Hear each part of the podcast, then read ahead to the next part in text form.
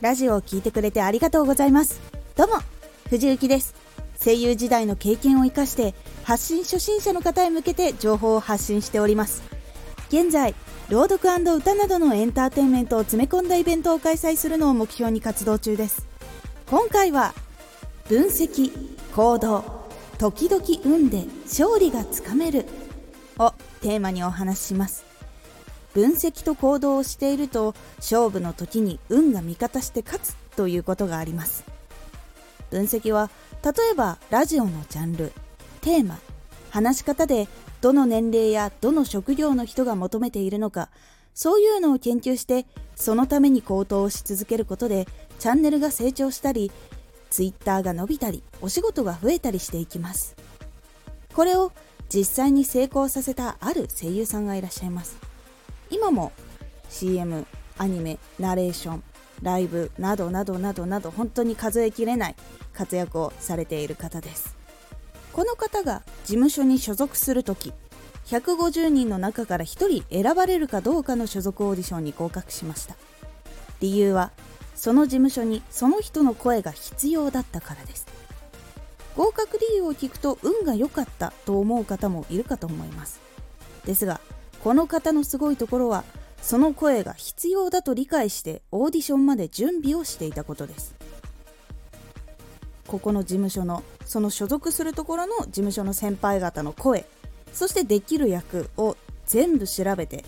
そして自分の声をどこの役に持っていき他にどの分野の技術を伸ばしていけば売れるのか理解をすることをしました。なので分析研究をしたんです。そしてその当時の流行りとかも多分この人は調べていたと思います。なのでこの声があると採用されやすいということを理解はしていたでしょう。そしてナレーションラジオ DJ の喋り方もできるようにしておりました。そのことをちゃんと理解して準備をしていた人と今の全力を生かすために来た人ではすでにオーディションのその場に立った時で差が開いています。ちゃんとゴールに向かって行動しているのかゴールがわからないところに向かって行動するのかで大きな差が出るのと同じです。分析行動することで今の自分はどこに向かっていかなきゃいけないのか。それをちゃんと理解して進むことでゴールに近づいていきます。そうすると運も味方しさらに大きな実績が近づいていくのです。是非研究をしてみてください。今回のおすすめラジオ。コンセプトは突き詰める。をおすすめします。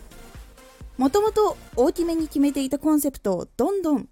理解して突き詰めていくことでラジオのチャンネルやチャンネルとあるのことがはっきり分かっていくのでどういうチャンネルか分かってもらいやすくなるのでフォローしたり聞いてもらいやすくなります。もし気になった方は概要欄の URL から聞いてみてください。